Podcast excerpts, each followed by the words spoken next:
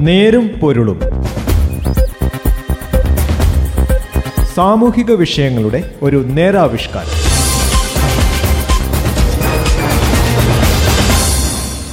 നമസ്കാരം. നേരും പൊരുളിന്റെ പുതിയൊരു അധ്യായത്തിലേക്ക് സ്വാഗതം. ഇന്ന് ഈ പരിപാടിയിൽ ഞാൻ ജോസഫ് പള്ളത്ത്. നിലവിൽ പൂർണമായ അടച്ചിടലേക്ക് പോകുന്നതിന് പകരം മേഖലാ അടിസ്ഥാനത്തിലുള്ള നിയന്ത്രണങ്ങൾ ഏർപ്പെടുത്താനാണ് തീരുമാനിച്ചിരിക്കുന്നത്. കാറ്റഗറി ഒന്ന് രണ്ട് മൂന്ന് എന്നിങ്ങനെ തിരിച്ചാണ് മൂന്നാം തരംഗത്തെ മറികടക്കാനുള്ള നീക്കം. നേരും ഇന്ന് ഈ വിഷയത്തിലേക്കാണ്. സംസ്ഥാന മുഖ്യമന്ത്രി പിണറായി വിജയൻ നൽകുന്ന സന്ദേശത്തെ ആസ്പദമാക്കിയാണ് ഇന്നത്തെ നേരുംപൊരുളും. രാജ്യത്ത് ആദ്യ കോവിഡ് ബാധ സ്ഥിരീകരിച്ചപ്പോൾ തന്നെ പ്രതിസന്ധി അതിജീവിക്കുന്നതിന് ഉണർന്നു പ്രവർത്തിച്ച സംസ്ഥാനമാണ് കേരളം.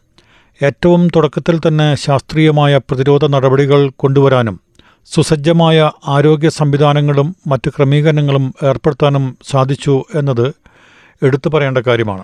ഒമിക്രോൺ വകഭേദത്തിന്റെ വ്യാപനത്തോടെ ഇന്ന് നാം കോവിഡിന്റെ മൂന്നാം തരംഗത്തെ നേരിടുകയാണ്. ആദ്യ രണ്ട് ഘട്ടത്തിലും സമ്പൂർണ ലോക്ക്ഡൌണിലേക്ക് സംസ്ഥാനത്തിന് പോകേണ്ടി വന്നു. അന്ന് പൂർണമായ അടച്ചിടൽ ജനജീവിതത്തെ സാരമായി ബാധിച്ചെന്ന് നമുക്കറിയാം.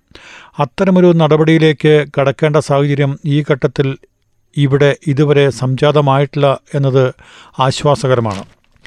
സംസ്ഥാനത്ത് പതിനെട്ട് വയസ്സിന് മുകളിൽ ലക്ഷ്യം വച്ച് ജനസംഖ്യയുടെ നൂറ് ശതമാനം പേർക്ക് ആദ്യ ഡോസ് വാക്സിനും എൺപത്തിമൂന്ന് ശതമാനം പേർക്ക് രണ്ടാം ഡോസും നൽകിക്കഴിഞ്ഞു അത് മൂന്നാം തരംഗത്തെ കൂടുതൽ ആത്മവിശ്വാസത്തോടെ നേരിടാൻ നമ്മെ പ്രാപ്തരാക്കുന്നു.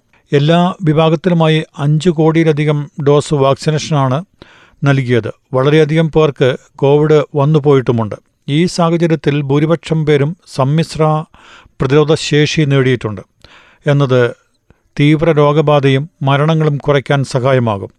അതുകൊണ്ട് തന്നെ കോവിഡ് കാരണം ആശുപത്രികളിൽ പ്രവേശിക്കേണ്ടി വരുന്നവരുടെ എണ്ണം ഇത്തവണ വളരെ കുറവാണ്. ഇനിയും വാക്സിൻ സ്വീകരിക്കാത്ത ആരെങ്കിലുമുണ്ടെങ്കിൽ ഉടൻ തന്നെ വാക്സിൻ എടുക്കേണ്ടതാണെന്നും ഓർമ്മിപ്പിക്കുന്നു. കോവിഡ് ബാധിതരുടെ ആരോഗ്യവും ജീവനും സംരക്ഷിക്കുക എന്നതാണ് ആദ്യഘട്ടം മുതൽ കേരളം സൃഷ്ടിച്ചു വരുന്ന നയം. നിലവിൽ പൂർണമായ അടച്ചിടലിലേക്ക് പോകുന്നതിന് പകരം മേഖലാടിസ്ഥാനത്തിലുള്ള നിയന്ത്രണങ്ങൾ ഏർപ്പെടുത്താനാണ് തീരുമാനിച്ചിരിക്കുന്നത്. കാറ്റഗറി ഒന്ന് രണ്ട് മൂന്ന് എന്നിങ്ങനെ തിരിച്ചാണ് നിയന്ത്രണങ്ങൾ. രോഗവർധന നിശ്ചയിക്കുന്നതിനും മാനദണ്ഡങ്ങളുണ്ട്. ഒരു ജില്ലയിൽ ആശുപത്രിയിൽ പ്രവേശിക്കപ്പെട്ടവരുടെ എണ്ണം ആദ്യ തീയതിയിൽ നിന്ന് ഇരട്ടിയാവുകയോ ഐ സിയുവിൽ പ്രവേശിപ്പിച്ച രോഗികളുടെ എണ്ണം അൻപത് ശതമാനത്തിൽ കൂടുകയോ ചെയ്താൽ കാറ്റഗറി ഒന്നിൽ കടന്നതായി കണക്കാക്കും. ഐ സിയുവിൽ പ്രവേശിക്കപ്പെട്ടവരുടെ എണ്ണം ഒറ്റയടിക്ക് ഇരട്ടിയാകുകയോ ആശുപത്രിയിൽ ചികിത്സയിലുള്ള രോഗികളുടെ പത്ത് ശതമാനം കോവിഡ് രോഗികളായിരിക്കുകയോ ചെയ്യുമ്പോൾ ആ ജില്ല കാറ്റഗറി രണ്ടിൽപ്പെടും. ആശുപത്രിയിൽ പ്രവേശിക്കപ്പെട്ടവരിൽ ഇരുപത്തഞ്ച് ശതമാനത്തിൽ കൂടുതൽ കോവിഡ് രോഗികളായാൽ കാറ്റഗറി മൂന്നിൽ ഉൾപ്പെടും. സമ്പൂർണ അടച്ചിടൽ ജനങ്ങളുടെ ജീവിതത്തെയും ജീവിതോപാധിയെയും സാരമായി ബാധിക്കും. സംസ്ഥാനമാകെ അടച്ചിടൽ ജനങ്ങളെല്ലാം സാമ്പത്തിക പ്രതിസന്ധിയിലേക്ക് പോകും. കടകൾ അടച്ചിട്ടാൽ വ്യാപാരികളെ ബാധിക്കും. വാഹനങ്ങൾ നിരത്തിലിറങ്ങാതെ ഇരുന്നാൽ അത് എല്ലാവരെയും ബാധിക്കും. അതിനാൽ ജനങ്ങളെ ബുദ്ധിമുട്ടിക്കാത്ത ശാസ്ത്രീയ തന്ത്രമാണ് കേരളം ആവിഷ്കരിച്ചിരിക്കുന്നത്. സമാനമായ രീതി തന്നെയാണ് ഇക്കാര്യത്തിൽ സാഹചര്യങ്ങൾക്കനുസൃതമായി ഭാവിയിലും പിന്തുടരുക. അത് ജയിക്കണമെങ്കിൽ ജനങ്ങളുടെ പൂർണ പിന്തുണ അനിവാര്യമാണ്. കോവിഡ് ടെസ്റ്റ് പോസിറ്റിവിറ്റി നിരക്ക് കഴിഞ്ഞ ദിവസം നാൽപ്പത് കടന്നിരിക്കുകയാണ്. എന്നാൽ അതിൽ ഭയപ്പെടേണ്ട കാര്യമല്ല. ആദ്യ രണ്ട് ഘട്ടത്തിലും പരമാവധി ആളുകളെ പരിശോധിക്കാനാണ് ശ്രമിച്ചത്. അതിൽ രോഗലക്ഷണമില്ലാത്തവരും പെടും. അപ്പോൾ ടി പി ആറിലെ വർധന ആശങ്ക സൃഷ്ടിച്ചിരിക്കുന്നു. ഇപ്പോൾ പരിശോധന രീതിയിൽ മാറ്റം വരുത്തിയിട്ടുണ്ട്. കോവിഡ് ലക്ഷണമുള്ളവരെ മാത്രമാണ് പരിശോധിക്കുന്നത്. അതുകൊണ്ട് ടി പി ആറിന് പഴയ പ്രസക്തിയില്ല.